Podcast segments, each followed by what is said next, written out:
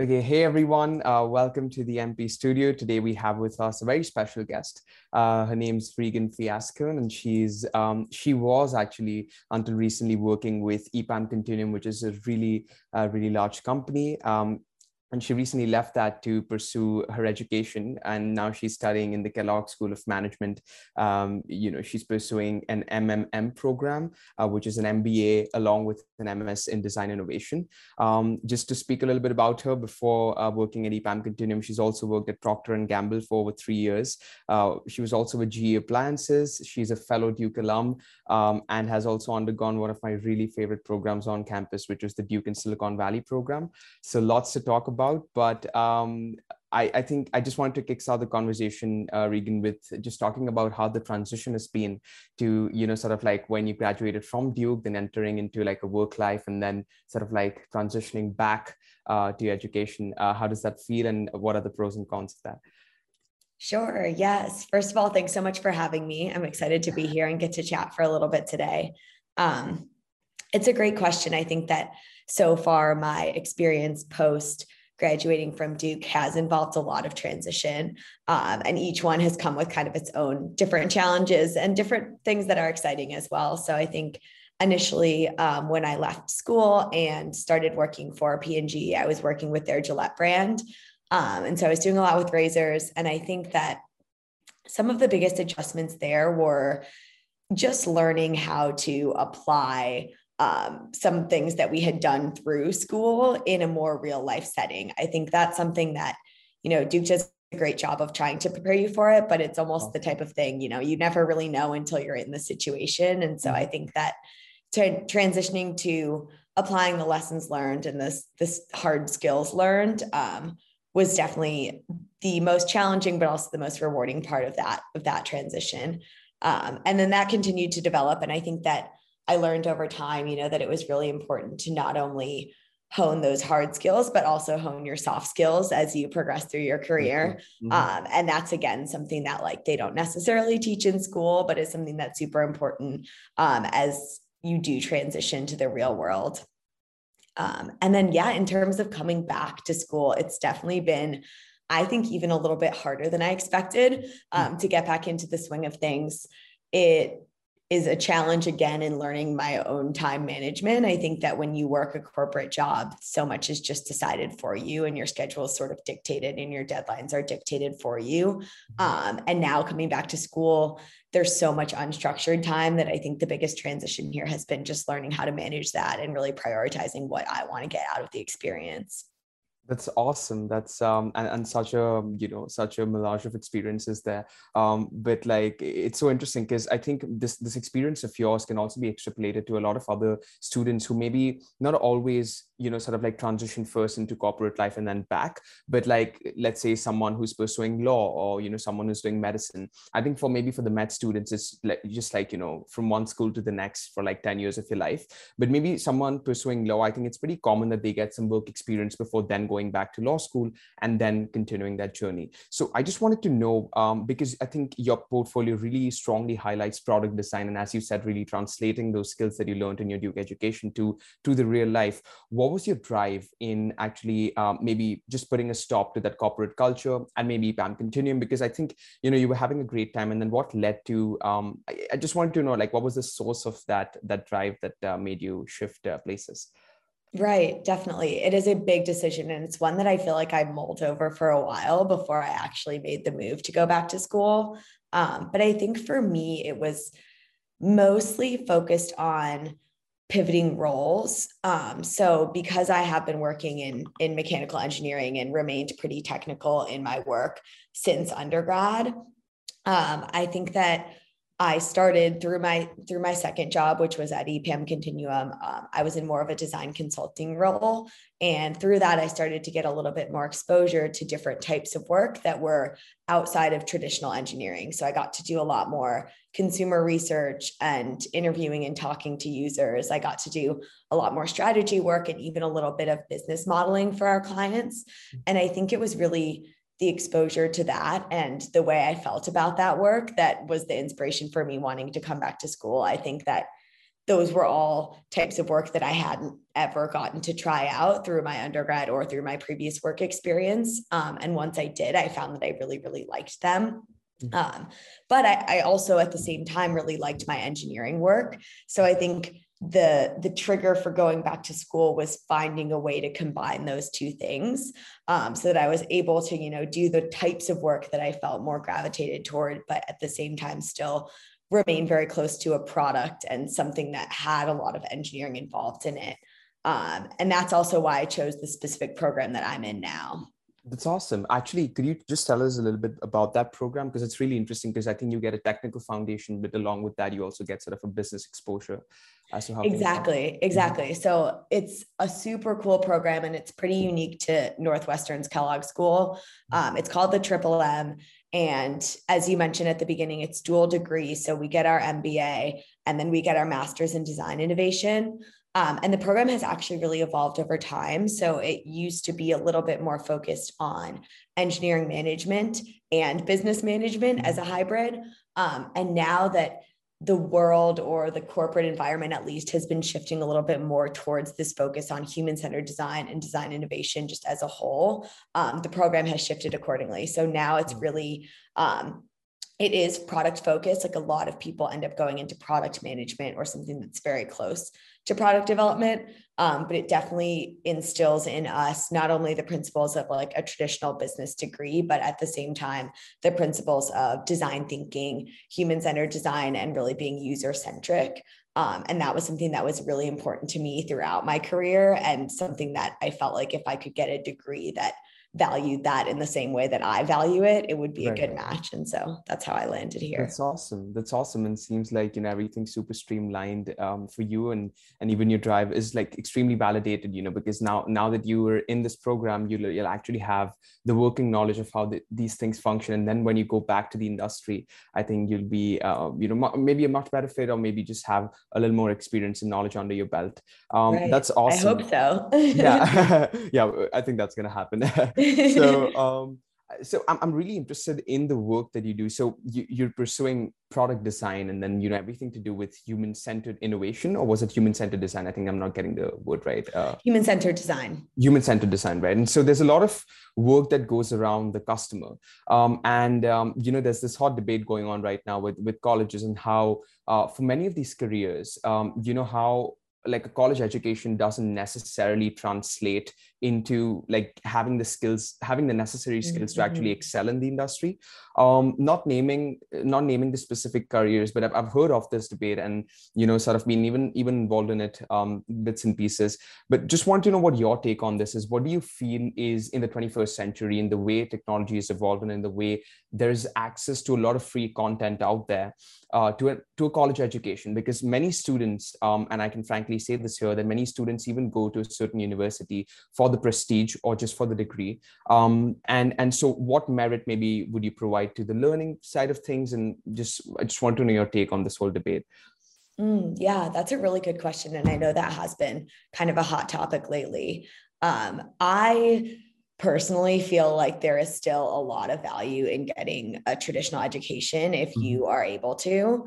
Um, i think that there's there's many layers to it beyond just what you're learning is what i found and i think right. that while to your point and what i've experienced you know the technical skills don't always translate exactly or maybe you end up having to learn additional skills through your job or on you know as you go um, i still think that some of the things that i got out of going to a traditional university and now going back to school i'm hoping to get are mm-hmm. um, you know the the idea of collaborative work i don't think necessarily translates into like self-taught learning um, and that's something that like kellogg is very very known for being um, putting an emphasis on collaboration and it's also something that that i felt very strongly through both of my jobs right. um, so i think that in and of itself like everyone has been there where they had a group project and they had to struggle through some conflict mm-hmm. um, or get to know their teammates and really learn how to work together. And I think that yeah. is something that you get out of a traditional education that you maybe don't get through some of the other like self-taught means. Um, that and then just I think self growth and self reflection. I think um, being put in an environment where you're around a lot of peers who are also growing up and facing personal challenges.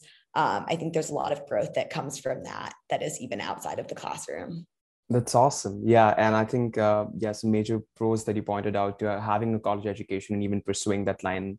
And I'm sure that's maybe also one of the like few reasons that uh, even the authorities, you know, they think about it because I'm sure they also know about the alternative means of education that are prevalent nowadays. Um, that's that's great to hear. Um, actually, I just wanted to segue to um, your experience in the Duke and Silicon Valley class because I've I've undergone yeah. that myself like quite recently, and um, you know, by far it's been the best program uh, that I've undergone at Duke. Uh, but I think before pivoting to that, I wanted to briefly touch upon um, what product design, what, what, that field entails, what it's all about, because it's super interesting. I think it's to do with like practical, tangible innovation and actually getting stuff done. Um, so I remember, um, and, and, the reason why I cited the Duke and Silicon Valley experience before is I remember in one of the classes, um, Kathie Amato, Professor Kathie Amato, uh, who is who is leading the program for us this year. Um, I think she talked to us about this company. Forget this name, but it was really um, up and coming in the valley um, right around I think the early 2000s, and its only job uh, was to to design innovative products based on the client's needs. It would do that for everyone from like you know a supermarket, uh, you know, for making like innovative trolleys for the customers to to everything else and so um, that was so interesting for me that i was like i just wanted to know what um, what this field entails like what are the challenges that maybe you face and um, yeah just just want to know a little bit about it definitely um, so i think that at least based off of my experience in product design um, I think there's kind of two main parts to the process. Okay. Um, I think there's the front end, um, and that is exactly what you were just saying. It's identifying needs, it's talking to users and talking to consumers. It's ideating and brainstorming. And really, that's the part where you come up with the idea. You learn where the gap is and what you should be making. Um, and that also often in, um, entails a lot of prototyping and some early feasibility work but i think that sort of starts to lead into the second phase which is what i see as like the actual execution mm-hmm. um, phase of the product design process. And so i think that one definitely gets to be a little bit more detailed. Um, and so i think what will generally happen is after that initial front end phase you'll have a clear idea of what you want to make and maybe you have a mock-up or a prototype or something that is displayed. You've gotten consumer feedback. You feel good about it. And then you start to set specifications around it um, and while that can sound really technical, it actually still is very user centered because you have to think about things like if this dimension is too big, how will that affect the user's experience so with it? Or if it's too small. Um, so I think you're setting specifications around, you know, first of all, the consumer experience and what is going to make that better or worse. Um, and also, that's when you really start to think about feasibility. So you start to think about specifications that are required for assembly. So if there's two parts that need to come together, um, you need to set specifications around how that happens to make sure that it can happen. Um, and so that's where you get a little bit more into, you know, there's the there's the what you're going to make and the why you're going to make it and then there's the how and the and the what and so i think those are kind of the two main main parts and i've been lucky enough to get the chance to kind of work in each of those those parts of the process and sometimes the whole thing end to end. And um, it definitely takes a lot of um, input and like patience at each step to get to the right answer. That's awesome. Yeah. Um, actually e- even while going through this course we went through the design cycle. So it was like four stages that i really loved. And also you know i think actually translates into when you're building a product that was i think it starts with what is and then it goes to what if then what wows and then what works. And you just keep iterating in that. And that's um, that's amazing. Thanks a lot for sharing yes, that. that's exactly it. That's exactly right.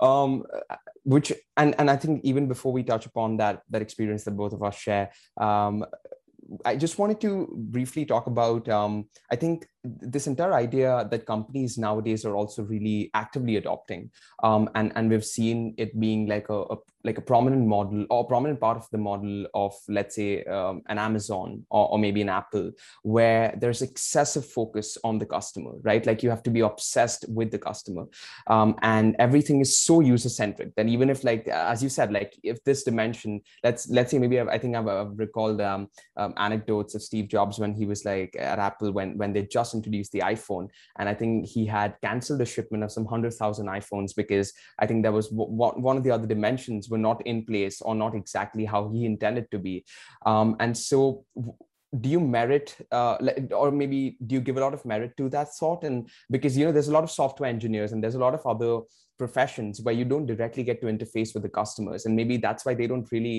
understand the importance of this aspect but just want to know what do you feel about being obsessed with the customer especially for someone who's who just had a startup or maybe for like a big company or whatnot mm-hmm. yeah i I'm all for it. I think that the mm-hmm. customer, uh, the user should be at the heart of everything. And I think that, you know, the reason I feel that way is what I think the whole goal of making a product is to make life better or fill a need for someone. And so if that person isn't at the heart of it, um, almost you know wh- why are you doing what you're doing then what is the motivation like i think that the motivation should always be the ways in which it will influence the person who needs it and the person who wants it. Yeah. Um, and I think there's an extra layer to that that I've recently been very interested in um, around design for inclusivity. I think that the more that we are you know, to use your term, obsessed with the customer and really get to know the customer, the more that we can create products that serve more people and that don't exclude certain groups. Um, and I think if you don't have that obsession or that hunger to learn about the people that you're serving, you will, your designs may inherently exclude certain groups. Um, so I think the more focus, I love to see that. I love to see that focus of companies on the customer, on the user, because I think that the more aware we are of that and the more that we bring them into the process, the more that we can make our designs and our products more inclusive. Yeah and i think inclusivity um, is, is so so important because that's how you scale your customer base right? I mean you, totally. you start with a few and, and you include more and more groups. That's that's great um, since you're actually you know now pursuing a more technical education for for that um, I'd be really interested and i think even the people listening to this will be interested to know uh, maybe what the modus operandi of that is. Like what are some heuristics that you might follow um, in order to become obsessed with the customer? Like what what are some of the measures that you take maybe technical non-technical that could be useful in actually gauging what the customer's interest is and and then delivering exactly that yes i think the number one thing is talk to them i think right. that's something that we did at epam continuum endlessly and it makes all the difference we would do interviews and focus groups and go into people's homes or go to a store with them and experience things with them i think the more direct the contact you're having, the better. Um, like not there's no substitute for just talking to someone face to face and really getting to know them and taking the time to ask, you know, not just the relevant questions, but questions that might not seem as relevant, but really get to help you get to know them as a human being. Mm-hmm. Um, so that's the number one thing. And then the number two thing I, I guess I would say is, is knowing your audience on a secondary level, I guess. So doing okay. the research into the market, what else is out there, who are these people, um, as best you can. But you know, going to emphasize the fact that I don't think anything replaces that firsthand, that primary primary research that that you do. Um, and especially like talking with them, just talking with them, you know, just getting totally. to know what they want. And uh, yeah, I think one of my mentors, um, I, I, think this just triggered that thought in my head that uh, he just told me once that um, uh, I think to become like a successful or maybe just like an excellent startup founder or just like to create a good product, you don't always have to be smart. You just have to be more observant. And I think if you do that, if you have that change of gears, it really helps. Um, totally. And, and, and I think the other the other attribute that goes along with that is empathy, right? So developing empathy for those users, um, and a lot of that comes from talking to them and learning about their experiences. Right um we can i was i was interested to know i think just because you dropped that word how would you how would you define empathy? And this is not from like a, a social context but rather a business one. So like how would you define consumer empathy? Maybe uh, would be the right mm-hmm. i think that it's to me it means being able to relate to or understand on a deep level the need that your user is facing um, and feeling their pain points. So I think that a lot of good products, probably most good products, arose from a need or a gap. And to be an empathetic product designer means to really feel the pain of that gap. Um, I don't know that you necessarily need to experience it yourself, but I think that's often how it does happen. You know, you hear these wow. stories of startups, and oftentimes it was someone who was a user and had a problem um, and then decided to fix it. So I think that at least being able to put yourself in those shoes and really feeling the need that your users feel. Yeah, that's awesome. And I think especially the the last point that you mentioned that most of them have even experienced it themselves. I think that's how all these even like the biggest of the companies have been born. You know, it's not always um, uh, because I think the trick to empathy is that sometimes it becomes t- tough. There's like a fine line between sympathy and empathy. You know you might just mm-hmm. pity the customer as opposed to being with them and actually being in their shoes. And i think i think the most clear way to do that is just experiencing it yourself. Um, totally. all, and all i think these, that ties back to like a, one way to do research is experiencing it with them. You know how i said we would sometimes go shop with the consumer or eat with the consumer or whatever the product was was going to be used for to really experience that with them because that's exactly your point is great. It's not just sympathy but it's empathy and it's really being being there with them in that experience Right, that's so true. Um, and yeah, thanks a lot for sharing that as well. Um, so so now, yeah, I want to talk about your experience in in Duke and Silicon Valley. And for for all those who don't know, so I think Regan, um, I don't know exactly when you did it, but uh, I think you've done this, you've underwent this program, and and so have I. I did it this summer uh, as part of Duke University, and it's it's a fantastic program. I did it remotely. I think you did it in person. You actually mm-hmm. went there, um, and so just wanted to know what your experience was like, what all you did, and uh, maybe yeah just a word or two about that.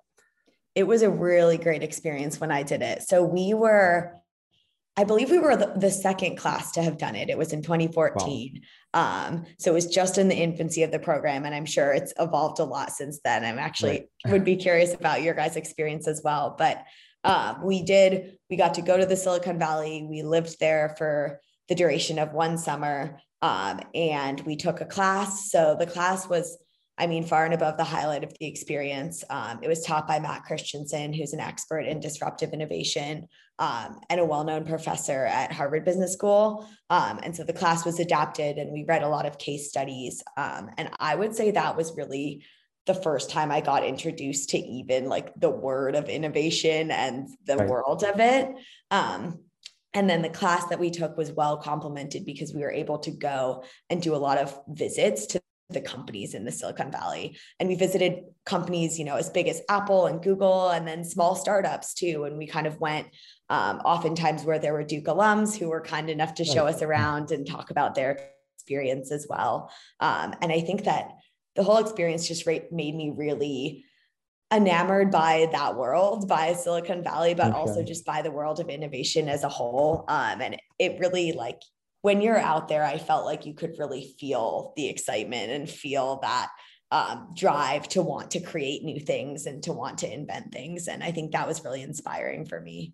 That's awesome. Uh, yeah, even when I underwent it, and unfortunately, um, you know, because of the pandemic, I wasn't able to go to the valley. But it was, it was, you know, nothing short of a spec. Uh, it was like wonderful because even when I underwent it, um, you know, going into the program, I had such high bars set because all my upperclassmen friends were like, "Hey, you know, you have to be in the valley to actually mm-hmm. experience mm-hmm. um, the splendor of it." But then when I, I did it remotely, so going into the class, you know, I was a little apprehensive of how it would turn out but it was so amazing because all these people like dropped in on calls and they were so casual and you know informal with us. And at the same time they spoke so highly about innovation and about the bubble that that silicon valley is. Mm-hmm. um, and it truly is. I mean i've, I've, I've visited the valley and i've been to uh, headquarters of all these companies. Um, what do you think? Like what are your thoughts on maybe the fact that Silicon Valley is a bubble, a bubble of innovation, maybe entrepreneurship and change? Like being there, what what was that like? Is that something? Is there something different in the air? Like what? it's a great question, and if we can figure that out, we might. That might be the real key. Um, I know it did. It didn't feel different. It just really felt like and I think that it's not so much the place, right? But the people who fill it. I think everyone we talked to was so excited they could right. have talked any anyone we talked to could have talked for hours about what they were doing and i think that's just indicative of the fact that people go there because they have an idea and because they have a passion and want to to do something about it yeah. um, and i think it's that energy and that drive that really makes it stand out i think that you know it's not that that doesn't exist elsewhere but i don't know that it exists in such an overwhelming majority as it does there. Um, and to some degree, that might be a self fulfilling prophecy, right? Like it has that mm-hmm. reputation. And so now people who are of that spirit tend to go there. Yeah. Um, so it becomes saturated. It could be exactly, saturated. exactly. But but regardless of that, I think it does have a very distinctive vibe and you can you can feel it in the atmosphere. I think even more so than other cities that I've been in. That's awesome. Yeah. Um, I think that's that's so true with the valley and uh, yeah, I think uh, the one fact that I took from uh, from that is that anyone in the valley you know who's working at a company who's, who's founded a company i think they can talk for hours about what they've done you know and, mm-hmm. and what their mm-hmm. products do um yeah that that's so true and i think that's also what makes it different from some other companies where people just do things for the sake of it i think every single person who's in the valley is there because they love it and it's because um, they're truly passionate about what they want to do and the change they want to create or you know make um, totally yeah um, I, I, think you mentioned disruptive innovation when you're talking about the professor um, and how i think he's at hbs i also did an uh, i did a book review recently um, on on this book it's called the innovator's dilemma um, mm-hmm. by clayton that was the book we studied that was kind right. of the heart of it mm-hmm. that's awesome yeah and so um, i had lots to learn but i just wanted to know what you feel about disruptive innovation and maybe if you could just share a few thoughts on what you think it is first and then maybe like what what the industry is looking like now with with a lot of emerging technologies coming in place. Mm-hmm. It's a super interesting space. I think that you know the the heart of disruptive innovation, or what it means to me, is that there's there's a lot of these big in, incumbents, as they call them, big right. well-established companies that have been doing the same thing forever. And I'll just use Gillette as an example because it's something that was you know part of my history, but you know Gillette has been around for years and years. They're known as the you know most common razor brand and they make a great product. And i think that's that's a key distinction with a lot of incumbents is they know how to do what they do they do it well and they like have a lot of expertise. Um, but I think the reputation with incumbents is that oftentimes they get stagnant. And so they aren't necessarily looking to do the next big thing. They're just looking to continue doing what they've been doing and what they know how to right. do. Um, and that's when, you know, an industry is ripe for disruptive innovation. So a smaller upstart or smaller company could come and do something very different.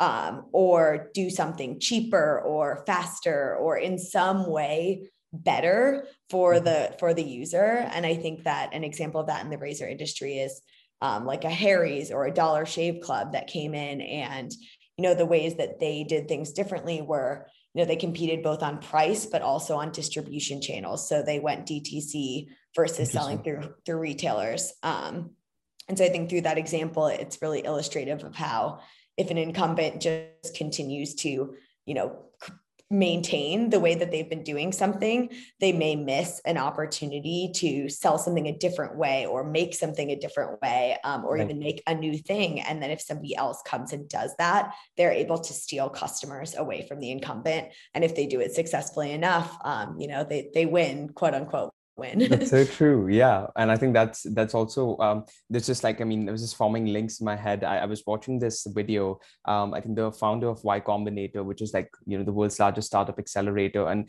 uh, the video is titled "How to Start a Startup." You know, great recommendation for whoever's you know wanting to create something of their own. And I think he he mentioned something really prolific in, in this sense, like in this spirit. He said that um, you know people who do want to start a startup is um, they always come in with a clean slate right? Um, they don't have anything to lose. And at the same time they have everything to gain if their product goes right.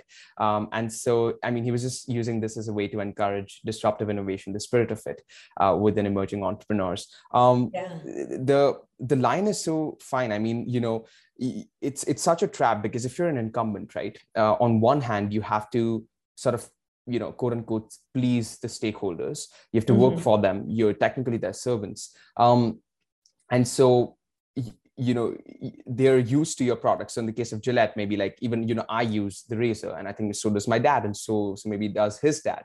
Um, and so uh, what when do you know that it's time to break this cycle? Because um, and if I to just finish this, because I again re, you know recall, I think Steve Jobs said this once that you know the customer doesn't know what he or she wants until you show it to them.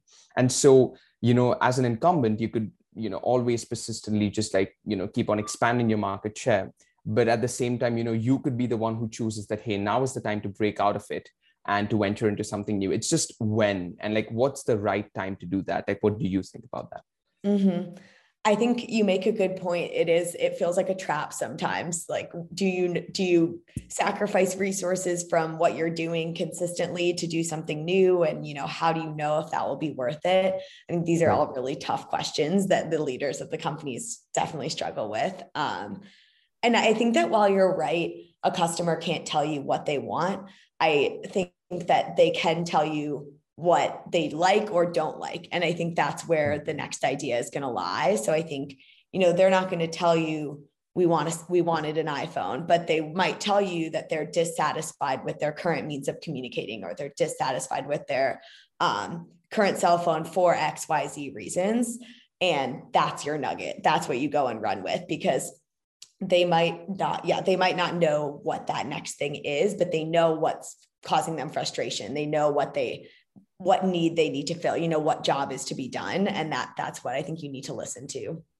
Yeah that's so nice because uh, that's what makes me figure that you know that's the job of entrepreneurs. It's to create that bridge because uh, and that would connect sort of like the pain points of customers with the potential solution. And they just walk over that bridge and you know they, they go from problem to solution. Um, exactly uh, yeah. and and that's uh, that's amazing. And and also the fact that you know it, it's so important that custom and, and also it's a delusion but you know it's, it's so important to understand the difference because customers always give you direction to move into. They might not point you specifically to the product, but they'll always give you direction to move into. And then it's up to you what to make of it. Like uh, exactly. I remember with Apple, I think when you're talking about the iPhone, it's it's having the internet in your pocket. So that was maybe the, the insight or the insight. And that's what led to the product being formed. And um, yeah, th- that sort of like reinstates my belief in the fact that, you know, we can do whatever we want. It's just we have to have the um, you know we just have to know what direction our customers are pointing us towards. Um, that's amazing. Um, and so uh, yeah so i think you're talking about disruptive innovation about product design. Um, where do or, or maybe i think here's a better thought like what what essential skills do you think will be important going forward um, i'm not talking only about the technical skills that hey you know you need to learn this programming language if you're in technology or you know do this but what maybe soft skills would be super important according to you because i think product design is a really wholesome experience that you get you know get to work with teams with customers with the actual product. And so you know because you know the ins and outs of all parts of the journey what what are your thoughts on this? That's a great question. I think that you know a big one which we we already touched on so i won't go into it but is is the empathy piece and i think being able to really learn from and understand your users is is a huge part of it. Um, right. But then the there's this this framework that I learned through um, Design for America, actually, which was a group that I participated in while I was at Duke. Um, right. And they taught us that there's this three circle Venn diagram, and to design a good product for consumers, you want to sit at the intersection of it. Um, and so the three bubbles are desirability. And so that speaks to empathy. That's learning to understand what your consumer desires um, and what is desirable. Um, and then the second one is feasibility. And I think that's where my technical skills have come into play, you know, understanding what can we make from an engineering standpoint. Right. Um, and then the third bubble is viability. Um, and so that is is on top of, you know, do they want it and can we make it? Will it be profitable? Will it make money? Um, is should we do it from a business standpoint? Um, and so i think you know for me personally that's a big reason that i'm back at business school is to learn that viability piece because that's something i haven't i haven't had exposure to yet.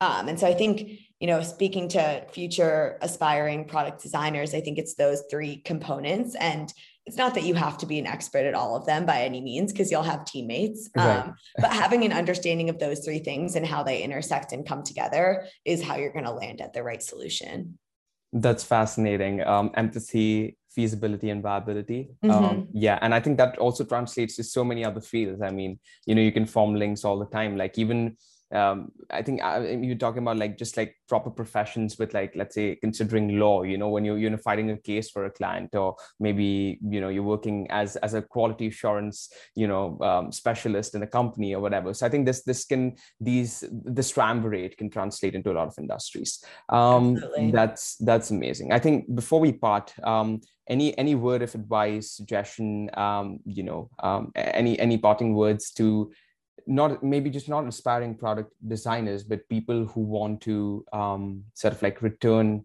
to pursue edu- you know any form of education and like break off from the corporate from the corporate shackles and then maybe like go back in uh, because you know you're someone who has done that. And so i think just leading off of the the entire idea of empathy like you've gone through that experience uh, what would you say to uh, people in the future? I mean who would uh, want to go through that?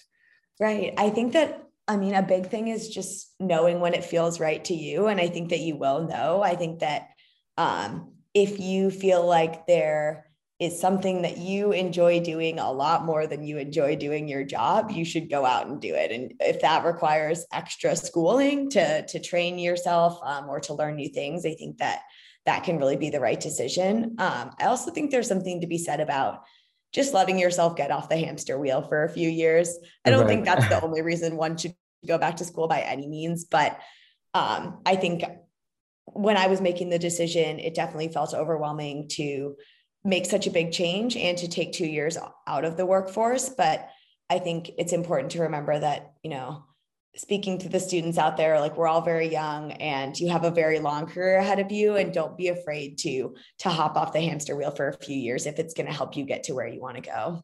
Right. That's uh that's so amazing. So don't don't be afraid to hop off the hamster wheel and and because i think you know again you don't have anything to lose at this point um, yeah. and and everything to gain and education is never a wrong investment so uh, you know go go and pursue that go and pursue all your dreams and stay tuned for the next episode of the NP studio. Thanks a lot, Regan. Uh, Thank a pleasure having you. Thank you.